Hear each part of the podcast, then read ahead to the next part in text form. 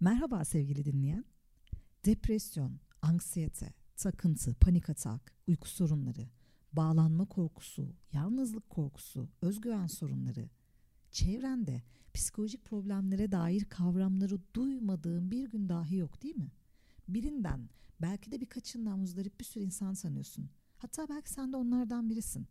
Bir de bu başlıklar dışında kötü hissedip nedenleri üzerinde düşündüğü halde sonucu bilip duranlar olur. Nedenleri bilip hala durmak nasıl olur? Kimi zaman göz göre göre, gönül hissede hissede yaşarsın bir şeyi. Neyi neden yaptığını bilirsin de neden duramadığını bilemezsin. Seni tutan ipler olsun, yapmayayım, karşı çıkayım istersin ama yine de devam edersin.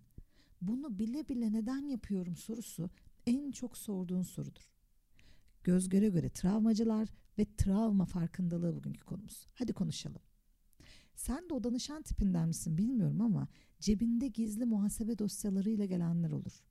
Yaşadıkların üzerinde düşünmüş, çoktan muhasebesini yapmışsındır. Sana göre süzgeçten geçirdiğin bir hayatın vardır.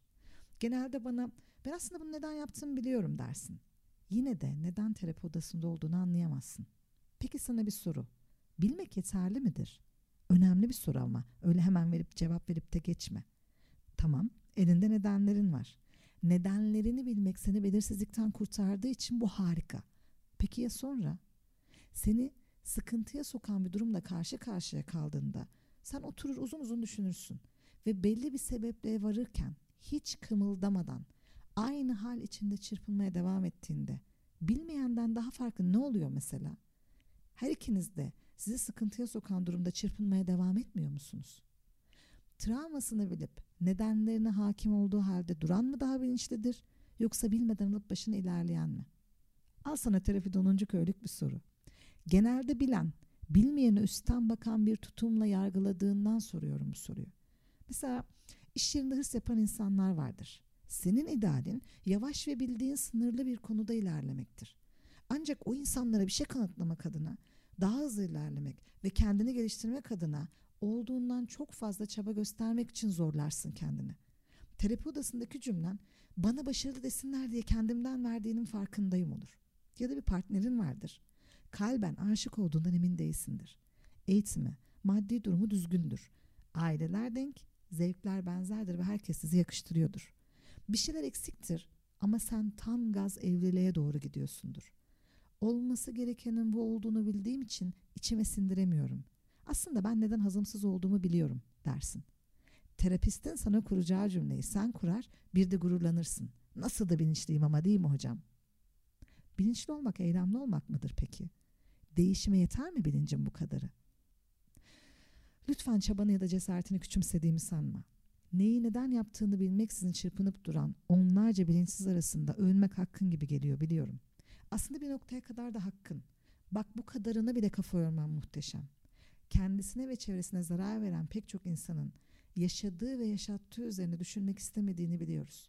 Hatta pek çok insan arıza gibi gördüğü konuların üzerine düşünme zahmetine katlanmaz ve başkaları üzerinde yarattığı psikolojik yükü önemsemezken senin bunu yapman şahane bir davranış. Sıkıntı, sıkıntı harekete geçmedi.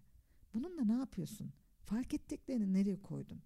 Burada oluşan düğüm ilerlemenin önünde hala engelse başladığın yerden birkaç adım ötede ama çözüme bir hayli uzakta durmaya devam ediyorsun demektir. Konumuz istatistik değil belki ama harekete geçme kıyasına baktığında çok da büyük bir ivme yakalayamadığını görürsün. Çünkü bildiğin halde durursun. Bak bu kötü tarafı. İyi tarafı ise muhtemelen bunun için gördüğün nedenin ardında çok iyi bir nedenin keşfedilmeyi beklemesi. Hiç kimse kendisine acı verici bir durumda bir kısmının altyazısını okuduğu, nedenlerini bildiği halde bile isteye kalmaz çünkü. Şöyle desek mesela, sen hayatı damıtmış, özel zevklere sahip ve yalnızlığın bir kısmını hak olarak gören bireyselliğine düşkün birisin. İlişkiye bakış açın geleneksel değil ve bu şartlara uyum sağlayacak birinin varlığına inancın yok. Yani neden yalnız olduğunun kendince nedenlerini biliyorsun. Belki sen ilişkilerle ilgili bağlanmaya dair bir sıkıntın olduğunu biliyorsun. Ancak bunun altında yatanın çok sıkı ve boğucu ilişkilere sahip ailen olduğunu kendine itiraf edemiyorsun. Ebeveynlerinden biri her şeye karışan ve hayat içinde diğerine bağımlı yaşayan bir tipti. Evlilik sık sık kavgayla taşlanıyordu belki.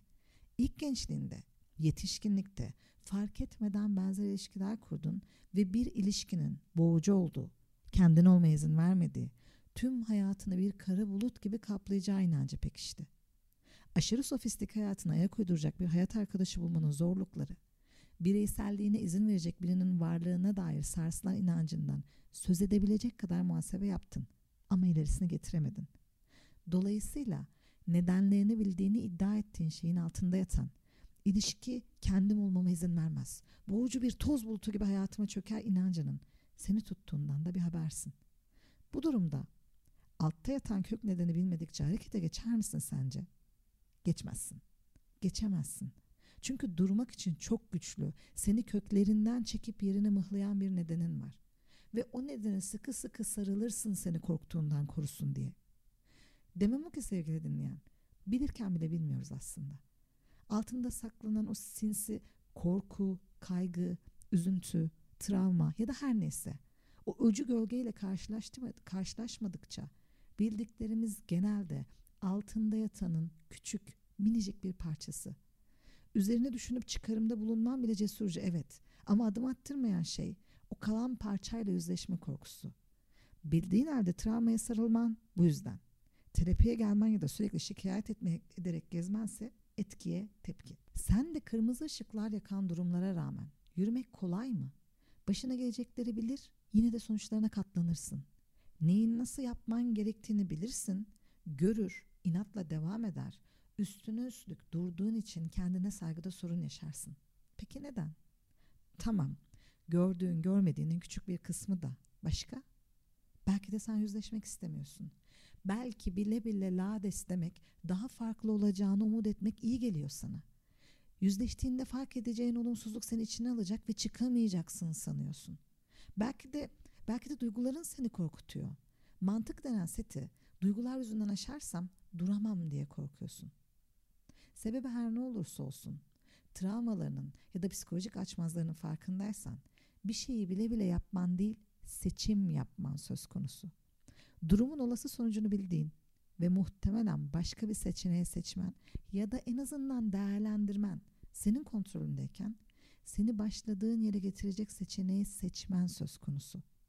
Farkında olmayıp yapandan daha da geriletici bir sebep değil mi bile bile seni yerine mıhlayanı tercih etmen? Hatta şu kadarını söyleyeyim. Belki de farkında olmasan karşılaştığın şeyler seni tutup öyle bir sarsacak ki değişim daha kolay olacak. Ancak yavaş yavaş alıştığın travman ya da kök sorunun onu içinden bir parça gibi gösterirse değişmeye direnmem bile mümkün. Öyle ya, insanın kendinden bir parçayı vermesi o kadar kolay değil. Ben bunu neden yaptığımı biliyorum demekle bir adım önde olmadığın gibi o farkındalıkla ne kadar ilerleyebileceğini bir sorgula.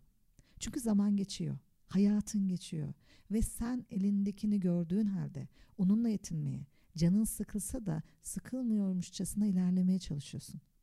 Çarptığın için aksayan ayağına bakıp üzerine basmadan da devam edebileceğini düşünüyorsun.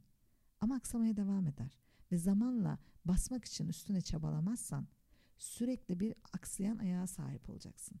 Öyle bir ayakla yürümeyi kabul etmek için hayat kısa, yollar uzun. Hatta şuna kulak ver. Yarınlar çok uzun. Bugünler rüya gibi kısa. Gençlik bir zırh, yaşlılık kaybedilmiş bir savaş. Yaşamdan ölüme bir yol. Geldiğin yeri bilip gideceğin yeri bilmemek.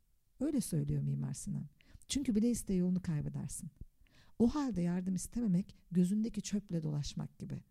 Her seferinde gözüne batacağı yetmez. Bir süre sonra kendini sorunlu halinle kabullenir ama muhtemelen içine sindiremezsin. Gözünü kapattığın için duvardaki iz oradan kaybolmaz. Kendini kabul etmeye çalışmak için çıktığın yol kendinden kaçtığın bir uçuruma açılır sonra. Nereye gittiğini bilemezsin. Kendini inşa etmek için girdiğin yol kendi malzemeden çaldığın çürük bir bina olur. Bilirken bile bilmediğini görmesi zor. Çünkü ötesine geçmek cesaret istiyor.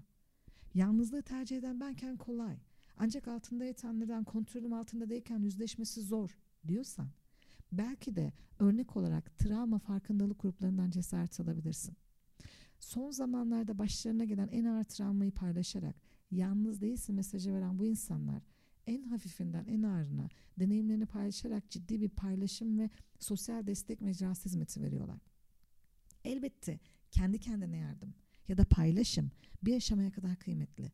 Ancak çözemeyeceğine inanıyorsan destek alman ve bunu neden yaptığını anlayıp çözmen için en garanti seçenek. Eğer farkına vardın ve muhasebesini yaptığın bir şey varsa ötesine geçmek için de adım atman gerek. Kendinde gördüğün her şey diğer parçalarına ulaşmak için belki de düğümleri çözmen için ipuçları olur sana. Aradığında bulduğun neden sensin. Ama sen ilerisine gitmeye istekli olmazsan bulduğun kadarıyla hala eksiksin. O yüzden kendi muhasebeni yaptığın ve kendini aradığın bu yolun ötesini de adımla. Kendini bul ve arayışı tamamla. O zaman bir sonraki podcast'e kadar sevgiyle kal, güvende kal, 10. köyde kal. Hoşça kal sevgili dinleyen.